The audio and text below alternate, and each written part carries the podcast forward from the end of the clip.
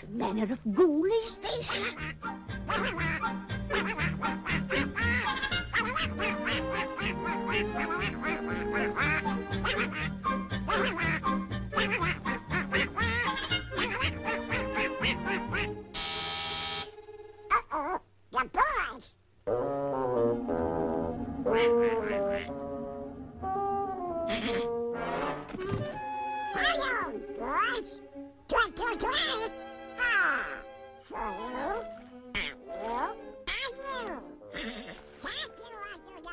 سلام می‌کنم به همه شما انیمیشن کاران، دانان، ناقدین، ناظرین، مدرسین، منتقدین، دانشجویان و غیره های انیمیشن. امیدوارم که حالتون خوب باشه و جزو غیره های انیمیشن در ایران نباشید. من میرتایی در ازوی هستم و شما در حال گوش دادن به یکی دیگه از پادکست های وبسایت پویانما هستید. امروز با قسمت سوم از مبحث داستان در انیمیشن بر اساس کتاب Illusion of Life در خدمت شما هستم. قرار هست امروز مباحث بسیار جالبی رو مرور بکنیم که ارزششون حتی از طلا هم بیشتره و مطمئنم که این تجربه دوستان در دیزنی به کارمان خواهد آمد.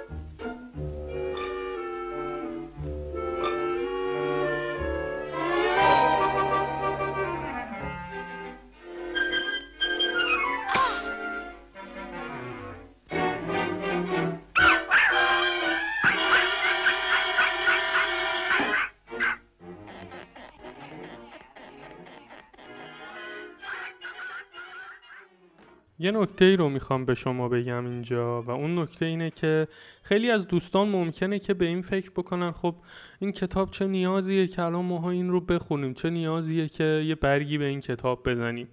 برای این دوستان می‌خوام این نکته رو بگم. این کتاب جزء ملزومات هر استدیوی انیمیشنه و هر کسیه که می‌خواد انیمیشن رو به صورت جدی دنبال بکنه.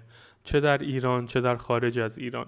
یه قوانینی یه اصولی یه نصایحی در این کتاب هست که در تاریخ 1981 میلادی هم منتشر شده که هیچ جای دنیا نمیشه پیدا کرد و هیچ کسی هم نیست که بیاد دوباره اینها رو بگه. به همین خاطر ماها باید این رو بخونیم. چون که این قوانین هر چقدر هم تکنولوژی پیشرفت بکنه بیس همینه. این رو اگر بخوام با یه هنر دیگه مثل طراحی. خب طراحی روی کاغذ.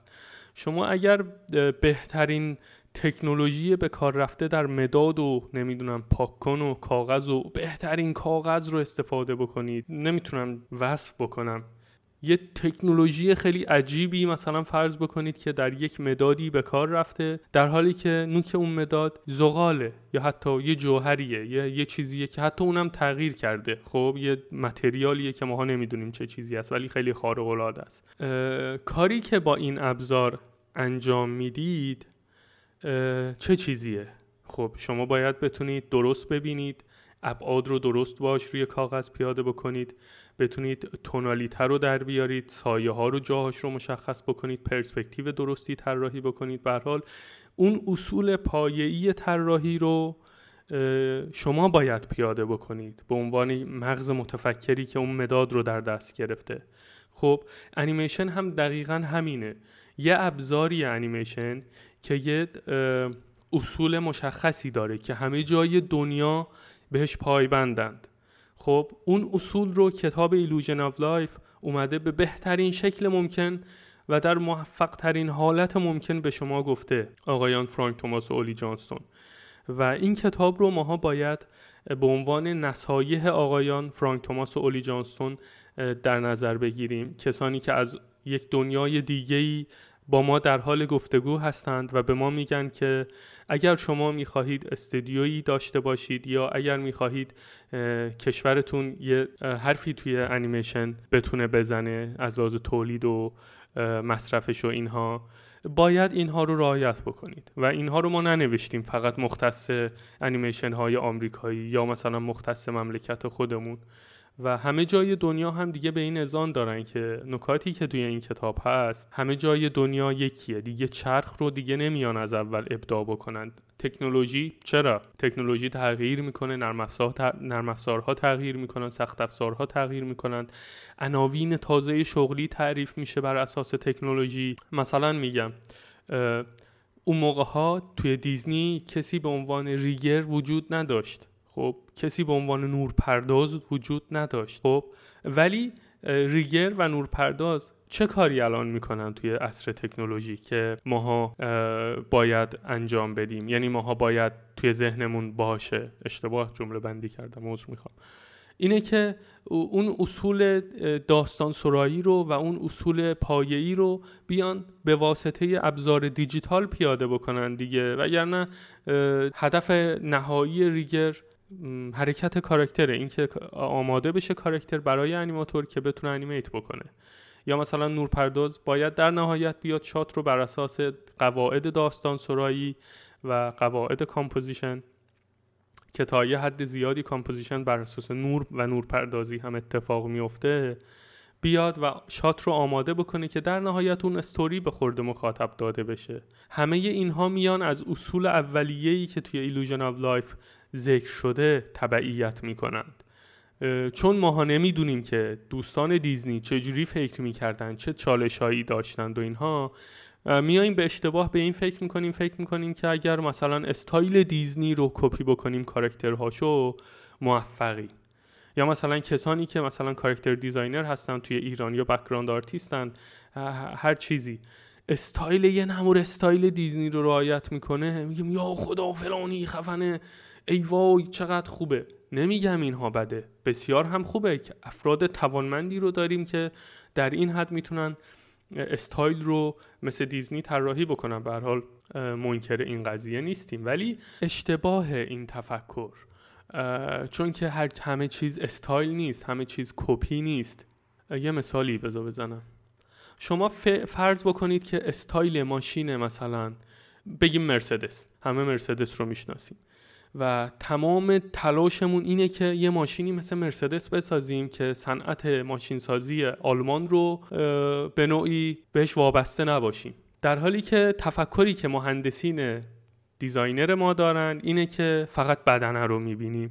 مرسدس یه همچین قالپاقی رو گذاشته نمی‌دونم یه همچین متریال رنگی رو مثلا پاشیده روی مثلا بدنه اتومبیل یه همچین مراحلی رو طی کرده مثلا میریم توی یوتیوب سرچ می‌کنیم آه خط تولید مثلا مرسدس. ببین چه جوری ماشین از اینجا میاد از اونجا میره نمی‌دونم.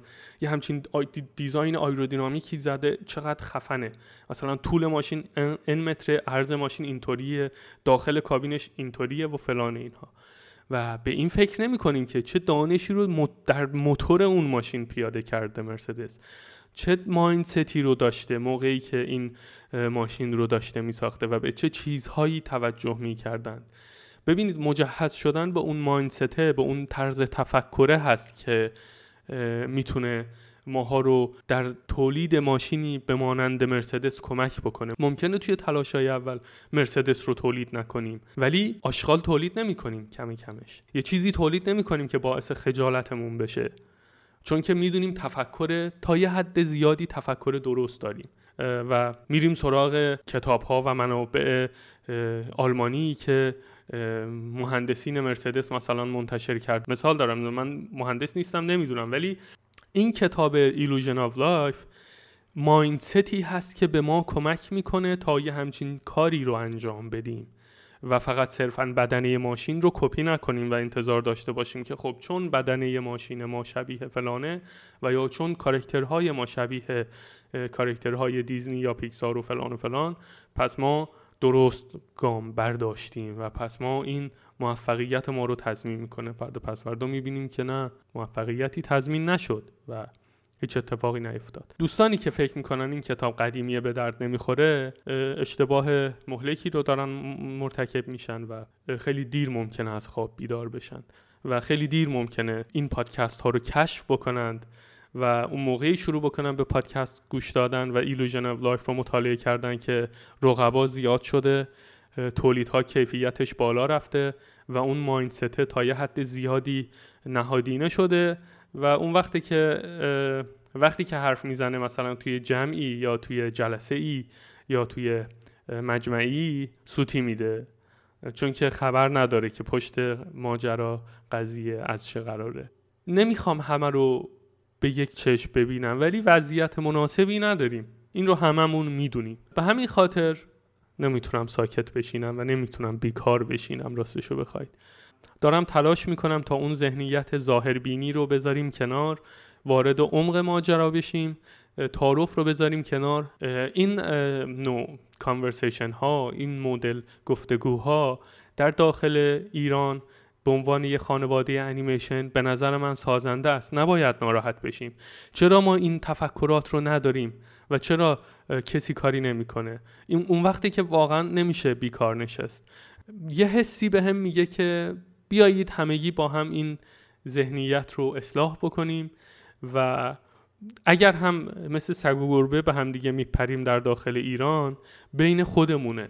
خب این چیزیه که در خارج از ایران بهش توجه نخواهد شد. خب همه جای کره زمین نمی‌دونم بهشت برین نیست. همه استدیوها خالی از مشکل نیستند ولی اینها رو نمیان به شما و به من و به رسانه ها بگن که آقا من با فلانی به مشکل برخوردم. فلانی مثلا حالش گرفته شد نمی‌دونم در و کوبید رفت بیرون از اتاق. خب اینو می‌خوام بگم که این استدیوها نمیان بگن ما فش و فشکاری داشتیم سر تولید این ماجرا. نتیجه رو همه قضاوت می‌کنند. و من تلاشم اینه که اون نتیجه رو بهبود بدیم. اگر در طی پروسه دارید روی داستان صحبت می‌کنید مثل سگ و گربه و هم پریدید توی اون استودیو و توی اون جلسه ناراحت شدید همدیگر رو کتک زدید خیلی اکستریم دارم فرض می‌کنم و خیلی وحشیانه الان دارم فکر می‌کنم به موضوع. ولی اگر خروجی اون جلسه یه داستانیه که بهش افتخار می‌کنید اون کتک ها کتک نیست نوازشه. خب این باعث میشه که رشد بکنیم. و این باعث میشه که همگی افتخار بکنیم به اون چیزی که ساختیم. و این باعث میشه که به این فکر بکنیم که ما هم می‌تونیم تولید بکنیم. دمتون گرم دوستان. باز هم زدم جاده خاکی. ولی می‌دونید که چه چیزی می‌خوام بگم و این رو کاملا آگاه هستید که کار زیاد داریم. من بحث رو طولانی نمی کنم یه چایی دم کردم. گلوم خوش شد. یه چایی بریزم بیام یا اصلا برم چاییه رو بریزم دیگه. چه کاری؟ بذار برم چاییه رو بریزم بیام و ادامه بدیم به پادکست. یه اون روز رفته بودم یه خیابونیه. اسمشون خیلی سخته تلفظشون. یه لحظه من این هدفون رفت لایه این میکروفون این پشت و اینا. یه قوری انگلیسی گذاشته بودم با پرچم انگلیس و اینا خیلی باحال و عین تیپات مکس رو دیدین چجوریه؟ استایل کلاسیک خیلی باحالی داره. برنامه اینه برم اون رو بخرم ولی هنوز فرصت نشده راستش. یه ذرم تنبلی می‌کنم میگم خب اینو دارم. اگر اینکه این بشکنه یا دستم بیفته یه اتفاقی براش بیفته بعد برم اونو بخرم. آره یه گلویی تازه کنم. آره این طرف که صداش اذیت نکنه دوستان رو. بریم سراغ استوری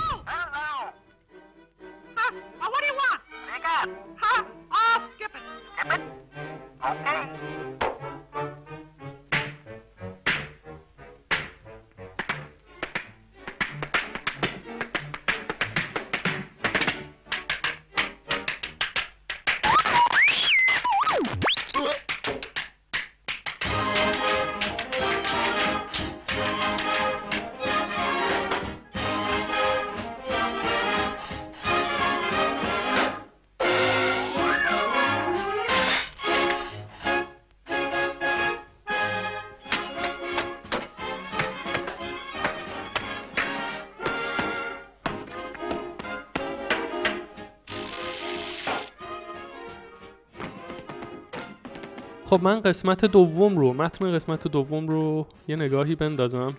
آره راه حل هایی که باعث میشه تا صحنه هامون اون نقاط ضعفش رو تقویت بکنیم که اینکه گاهی اوقات باید با داستان تازه یا ایده تازه یا لیاوتی تازه هر چیزی که باعث بشه که توی اون سکانس اون داستان به بهترین نحو ممکن. نقل بشه رو باید ایده پردازی بکنیم از صفر. پایبند نباشیم به استوری بورد نگیم استوری بورد رو design کردیم دیگه ولا غیر. کسی نمی‌تونه این استوری بورد رو از روی board بکنه دوباره از اول. نه. اگر دیدید کارساز نیست بکن بریز دور آقا استوری بورد سیخی چنده. دوباره استوری بورد بزن روی board و نقد هایی که اینها رو دارم مرور می‌کنم از بخش دوم. و نقد هایی که دریافت کرده بودند. اینکه توی هر پروژه‌ای در یک مرحله نقد ها مشابهه. اینکه کاراکترها چفت و بس نشدن داستان ماسته اینها رو باید دوباره از اول فکر بکنیم و اینها. و توی این قسمت این رو ادامش رو می‌خونیم و کتاب میگه گاهی اوقات برش زدن و دور ریختن بخش هایی که بیش از حد رویشان مانور داده شده یا گیج کننده شده اند حتی علا رقم سرگرم کننده بودنشان داستان رو ساده تر و شفافتر خواهد کرد. تموم شد. من یک بار یک بار که نه هر اپیزود رو چندین بار گوش می‌کنم. شما یک بار گوش می‌کنید توصیه می‌کنم چندین بار گوش کنید مثل من. اینکه تموم شد رفت رو زیاد میگم. بعضی چیزها رو دیگه دارم بهش آگاه میشم که نباید خیلی تکرار بکنم که حوصلتون سر بره. ولی آره راست میگه. چون که بخش بعضی از بخش ها رو ماها خیلی دوست داریم و چون خیلی دوست داریم خیلی روش مانور میدیم و فکر می‌کنیم که خیلی خوب شده و کسی که از راه می‌رسه فکر می‌کنه که چقدر این, این بخش ها خیلی دیگه روش مانور داده شده. مثل بچه خود آدمه. بچه خود آدم برای خود آدم مثل فرشته است. زیباترین بهترین خوش صداترین پرموژه ترین پرموترین و زیباترین بچه کره زمین کتاب انگار کتاب الان هیچ بچه ای نسبت توی زمین به دنیا نیومده جز بچه خدا آدم. و شما عکسش رو share می‌کنید توی اینستاگرام profile picture عکس بچهتون رو می‌ذارید. نمی‌دونم پرینت می‌کنید در و دیوار همه جا عکس بچهتونه. بوش رو دوست دارید صداش رو دوست دارید و اینا. انقدر این براتون طبیعیه مانور دادن روی این موضوع که متوجه نیستید که خیلی دیگه اون ور قضیه رو طی کردید. یعنی بیش از اندازه دارید بچه بچه می‌کنید. خب مثال دارم می‌زنم. چون چیزی که ماها داریم توی ذهنمون اینه که کار هنری من مثل بچه منه. نباید راجبش حرف بزنی. و چیزی که من نوشتم مجسمه ای که ساختم مدلی که ساختم متنی که نوشتم داستانی که نوشتم نقد, نقد می‌کنی داستان من رو؟ برو بینیم بابا. اصلا نمیشنوم چه چیزی داری میگی. خب خیلی باز دارم اکستریم می‌برم جلو ماجرا رو ولی کتاب داره میگه بعضی جاها رو ما مثل بچه خود خودمون فرض می‌کنیم. یه سکانس رو خیلی دوست داریم هی اون رو داریم مانور میدیم هی داریم بالا پایین می‌کنیم هی داریم کشش میدیم هی داریم تلاش می‌کنیم که این بخش رو توی کار و توی پروژه حفظ بکنیم به خاطر اینکه دوست داریم. میگه ممکنه مشکل همون بخشی که واقعا دوست داری دوست داری باشه. حتی توی پرانتز نوشته بود این رو که حتی ممکنه خیلی هم سرگرم کننده باشه ممکنه خیلی باحال باشه ولی میگه اونو بریز دور. ممکنه که مشکل اون باشه. بریز دور بدون اون قضیه به ماجرا نگاه بکن. اینا کاریه که نمیشه به این سادگی انجام داد. شنیدنش خیلی راحته. من خودم درک کردم این چیزها رو. شنیدنش خیلی راحته. ولی کسی که واقعا بتونه هندل بکنه چیزهایی که دوست داره رو بریزه دور از نوع از اول فکر بکنه تقریبا نایابه. تقریبا نایابه. یه چایی بخوریم. و میگه که این بخش ها رو دور بریز تا ساده تر و شفافتر بکنه داستان رو. و نمیگه بعضی وقتها. میگه در اغلب موارد. یعنی شما این رو باید توی ذهنتون داشته باشید که به احتمال خیلی زیاد اون چیزی که باعث شده که داستان ساده و شفاف نشه. ساده و شفاف منتقل نشه و مخاطب درست درکش نکنه بخشیه که واقعا دوستش داری و خیلی روش مانور دادی. بریزش دور. و ادامه میده کتاب. اغلب شور و اشتیاق برای بخش نادر و کوچکی از پروژه همه را به نوعی کور می‌کنه و مانع احساس نیاز برای کار با دقت یا بازبینی لیات قبل از سپردن کار به انیماتور میشه. بسیار عالی. بسیار عالی. این رو بخش نادری از پروژه خیلی مبهمه ولی می‌تونم اینطوری به شما بگم که یه بخشی از پروژه رو داره میگه که فکر می‌کنید خیلی خاص و خیلی کمیابه و مختص پروژه شماست. خب میگه اون بخش هیجان برای اون بخش باعث میشه که اون احساس نیاز برای کار با دقت رو از دست بدی احساسش نکنی. بگی خب چون که کور شدی و خودم رو میگم چون که کور شدم و کور شدیم به این فکر نمی کنیم که ممکنه که اینجا باعث بشه که کار نابود باشه. و همونو میدیم دست انیماتور. و میگه انیماتور بیا انیمیت کن. خیلی عالیه. تضمین شده موفقیت این سکانس با این اتفاق.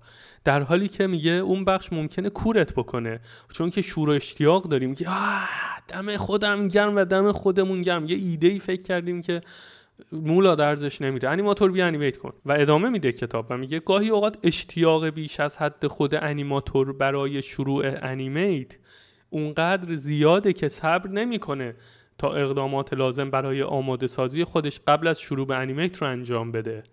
حواستون باشه توی اگر Illusion of Life بخش روند تولید رو خونده باشید یه جایی بود که بحث handout رو مطرح کرده بودیم و اینکه animator ها چه کارهایی رو باید انجام بدن.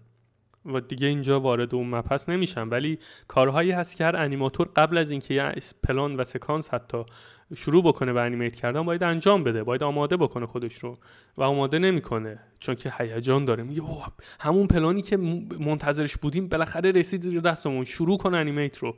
میگه این موضوع باعث میشه که اون احساس نیاز برای کار با دقت برای پروژه رو از دست بدید و ادامه میده. میگه این موضوع در اواخر دهه سی به مشکلی جدی تبدیل شد. زمانی بود که عموما همه این پندار رو داشتن که تقریبا هر چیزی رو میشه انیمیت کرد.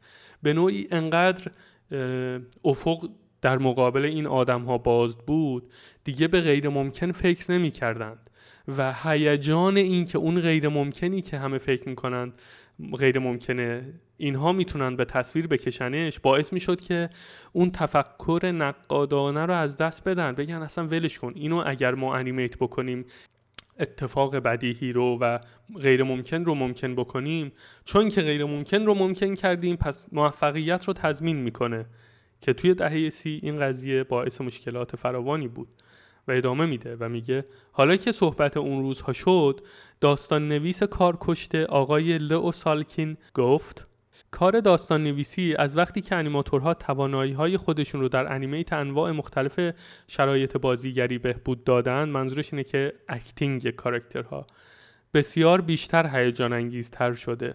داستان نویس ها هم می‌خواد آقای لو سالکین می‌خواد اینو بگه که داستان نویس ها هیجان این رو داشتن که هر چیزی که به ذهنشون می‌رسه رو بنویسند و چون می‌دونستن که انیماتورها قادر به انیمیتن و خب توی دیزنی آدم آماتور استخدام نمی‌شد همشون هم کار کشته بودند و کتاب ادامه میده و میگه ولی آقای بن شارپستین احساس می‌کرد که داستان نویس ها کارشون رو گاهگداری نصف نیمه رها می‌کنند. او نوشت اغلب این تمایل در تفکرم وجود داره که آدمها کم کم بازدهی به بازدهی و کار عالی انیماتورها عادت می کنند و به صورت مداوم به توانایی انیماتورها در به تصویر کشیدن فیلم تکیه می کنند به جای اینکه این نکته رو متوجه بشن که اغلب تغییرات ساده داستانی می‌تونه نتایجی بسیار بهتر رو رقم بزنه. و این هم جزء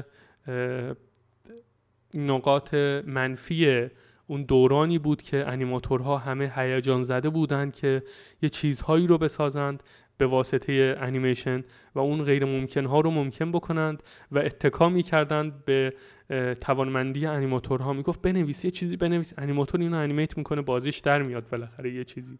و هستند استودیوهایی که همین تفکر رو الانش هم دارند تکیه کرده به انیمه تکیه کرده به نور تکیه زده به اینکه فیلمش سبودیه و با فکر می‌کنه که سبودی بودن باعث میشه که فیلمش موفق بشه.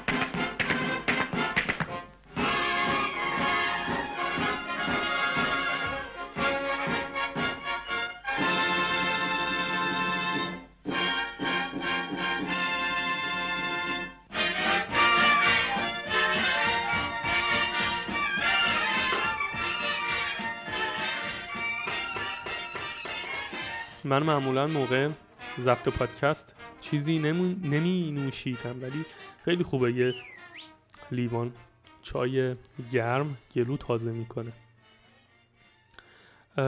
آره اینطوری ادامه میده کتاب و میگه به عنوان مثال آقای بن شارپستین بخشی از فیلم دامبو رو انتخاب کرد جایی که فیلم نشون میده موشی با نام تیموتی مست میشه.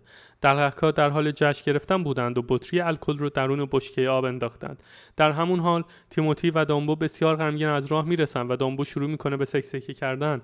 تیموتی بهش پیشنهاد می‌کنه تا کمی آب بخوره که لحظاتی بعد فیل کوچولو رفتارهایی عجیب نشون میده. تیموتی کنجکاو میشه که چه نوع آبی داخل اون سطل بوده و خودش هم یک کمی از اون آب می‌خوره. این عملی بود که داستان نویس به انیماتور محول کرده بود. این صحنه ها به آقای فرد مور یکی از بهترین انیماتورها محول شد.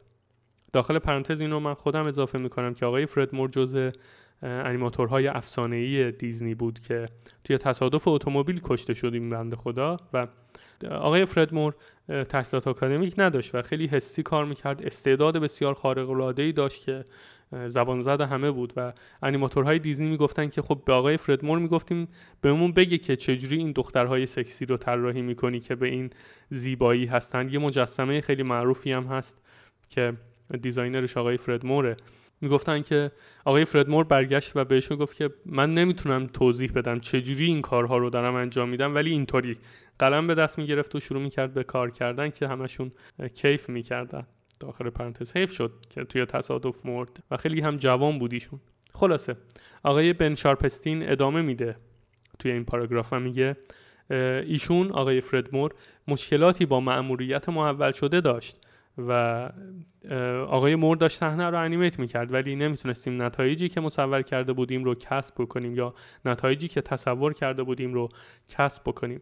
آن تصور بر اساس انیمیشنی نامحسوس و سخت بر اساس personality بود. یه سری انیمیت های خیلی کلی و زیرپوستی محسوسی قرار بود که آقای فرد مور انیمیت بکنه که در نمی اومد اون خروجیه و ادامه میده کتاب و میگه. بعد اینکه فرد پس از چندین تست عرق ریخت و پریشان حال شد فرد مور به اون عظمت ببینید چقدر تحت فشار بوده که عرق ریخته و پریشان حال شده.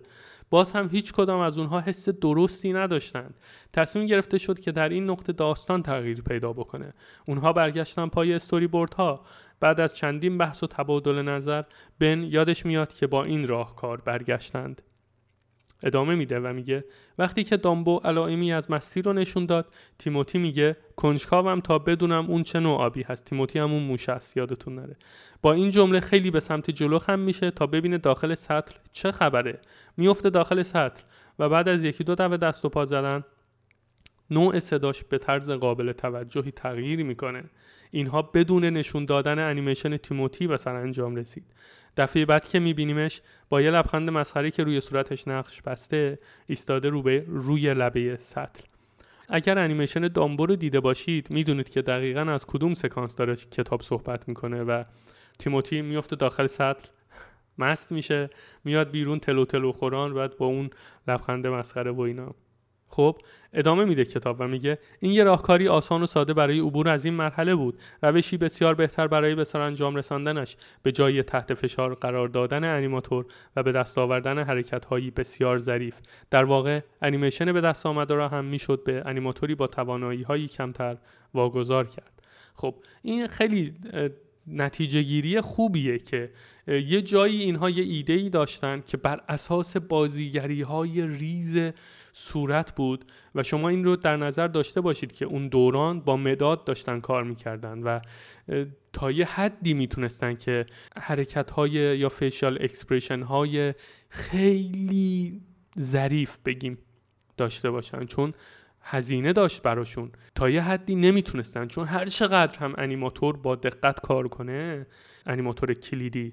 این بیتوینر به هر حال یه جاهایی گند خواهد زد و نمی‌تونستن اون حرکت های کاملا نامحسوس صورت رو داشته باشن ما الان در دوران دیجیتالیم و نامحسوس ترین و ظریف ترین حالات صورت رو هم می‌تونیم انیمیت بکنیم. بدون ذره ای مشکل. در تعداد فریم های نامحدود و سیستم منظورم اینه نرم افزار برامون بیتوین خواهد زد. و اینها باعث میشه که خیلی کار آسانتر بشه. ولی در اون دوران بازیگری ها رو انجام دادن انیمیت کردن واقعا طاقت فرسا و در یه حدی غیر ممکن بود توی این مثالی که زد. و توی این مثال میگه میگه آقا انیماتور به اون گندگی دهنش سرویس شده بود نمی‌تونست در بیاره کار رو. برگشتیم پای استوری بورد و گفتیم که ولش کن این سکانس اینطوری به نتیجه نمی‌رسه یه ایده ای فکر بکنیم. و ایده چه چیزی بود؟ من دارم تکرار می‌کنم ولی دارم جمعبندی می‌کنم. اینکه آقا اصلا کارکتر رو نشون ندیم.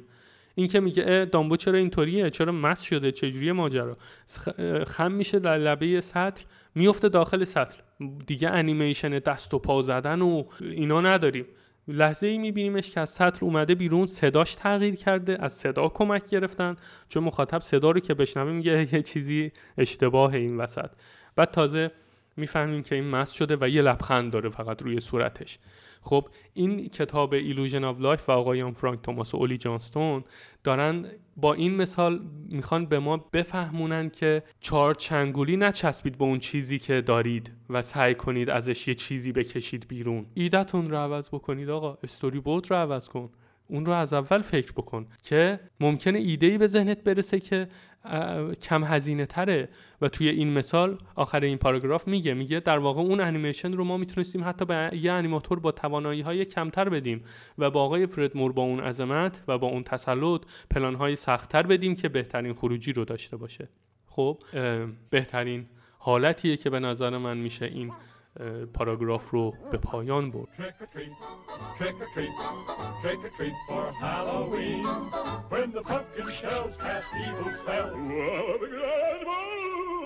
Your little white house turns green. Your little white house turns green. Your little white house turns Every post is a ghost if you got a witch's brew. And if you want your gate to circulate, oh ho, we can do that too. Trick or treat, trick or treat, trick or treat, trick or treat, trick or treat for Halloween. When ghosts and goblins by the score ring the bell on your front door, you better not be stingy or your nightmares will come true. now, are you gonna treat or not? خب دوستان کتاب ادامه میده و میگه نوع دیگری از تغییر برای سنجیدن این که آیا کارکترها نیازمند قدرتمند سازی هستند می‌تونه تغییراتی در انتقال روابط اونها باشه.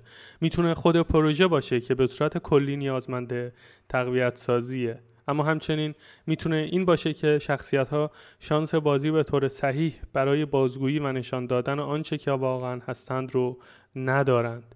یک پاسخ می‌تونه این باشه.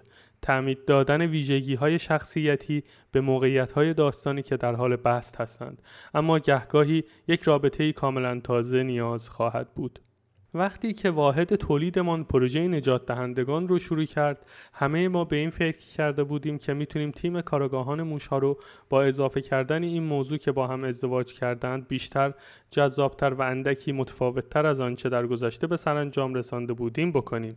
چندین پروژه زنده تلویزیونی موفق هم وجود داشت که همین تم زن و شوهری رو داشتند و ایده ما به نظر می رسید که شرایطی تازه رو از نظر موقعیت های داستانی رقم خواهد زد که برای هممون جذاب بود.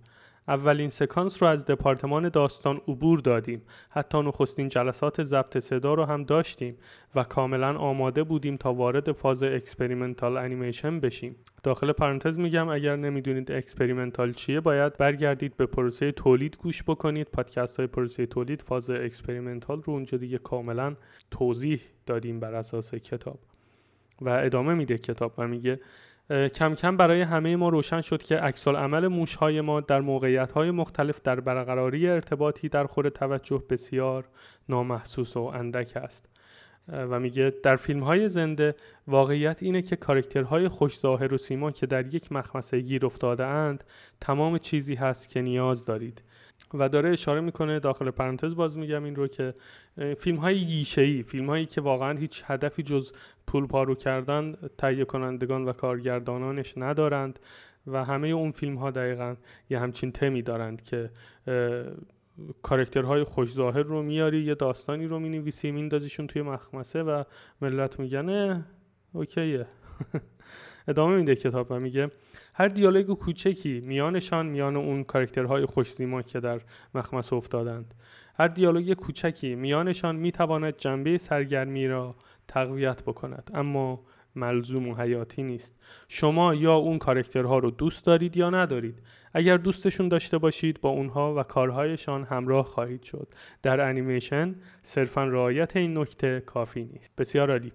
نکته ای که اینجا به ذهنم می‌رسه اضافه بکنم اینه که توی انیمیشن صرفا کارکتر خوشگلی که توی مخمسه بیفته کافی نیست. یعنی ما نمی‌تونیم با انیمیشن مثل یک فیلم زنده رفتار بکنیم و کسانی که استاد فیلمنامه فیلم های زنده هستند رو بیاریم انتظار داشته باشیم که فیلمنامه انیمیشن رو خوب بنویسند. چون که در اغلب موارد نخواهند نوشت نخواهند توانست تا یک فیلمنامه در خور توجه بنویسند. به خاطر اینکه به این چیزها عادت کردند و میگن خب من این کارکتر رو بر اساس قیافه فلانی فلان کسک که مثلا فلان نقش رو خوب بازی می‌کنه می نویسم فلانی رو هم بیاریم.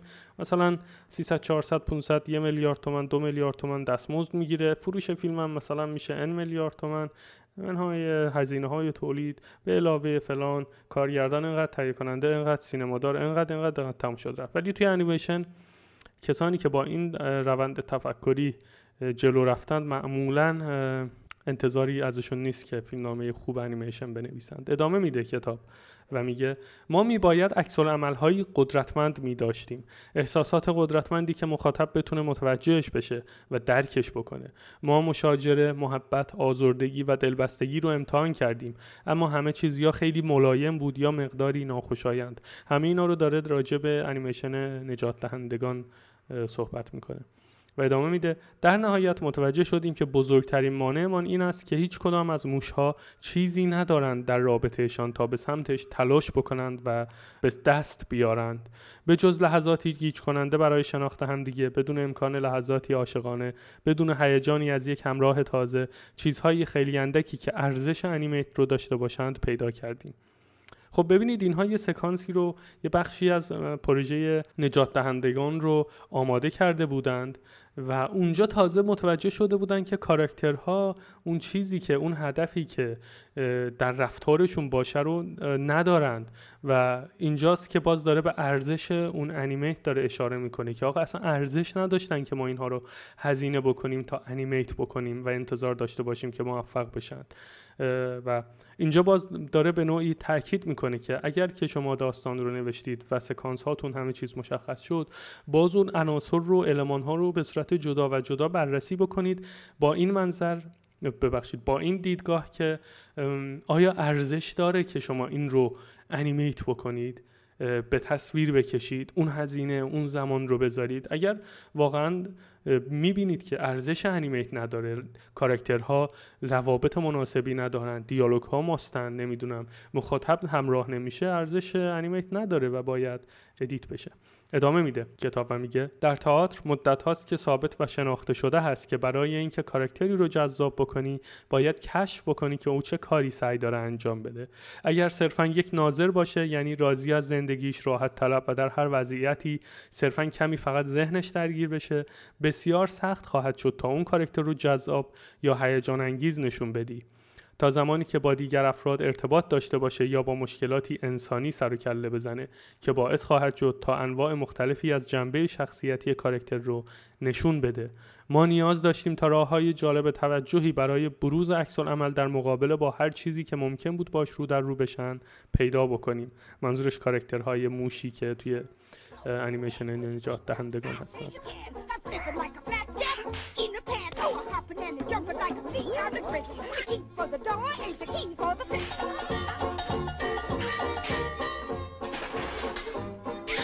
do she Joe. now mind those rules with your old flat feet just a kicking like you. Oh, promenade way out west. That's where the cactus grows the best. Now swing down.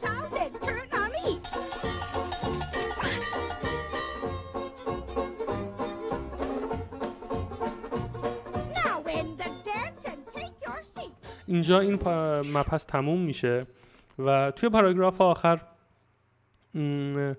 می‌خوام این نکته رو اضافه بکنم که ما توی پروژه های انیمیشنی که داریم می‌سازیم و یا فعالیت می‌کنیم و به نوعی با این نوع مدیوم سر و کار داریم در همه حالت ها باید به این توجه بکنیم که شناخت کافی از اهداف کارکترها رو داشته باشیم و اصلا هم نیاز نداره این هدف ها هدف های پیچیده مفهومی عجیب غریب باشند. هدف ها هدف های ساده ای باید باشند تا کارکتر در مسیر اون هدف بتونه رفتارهایی از خودش بروز بده که کاراکترمون رو مخاطب دوست داشته باشه یا بتونه بشناسه اون رو تا باهاش همراه بشه. و امیدوارم که خاطرتون باشه که تو پادکست های قبلی کتاب مرور کردیم با هم دیگه. اشاره داشت به این که مهمترین عنصر حفظ رضایت مخاطب توی پروژه انیمیشن.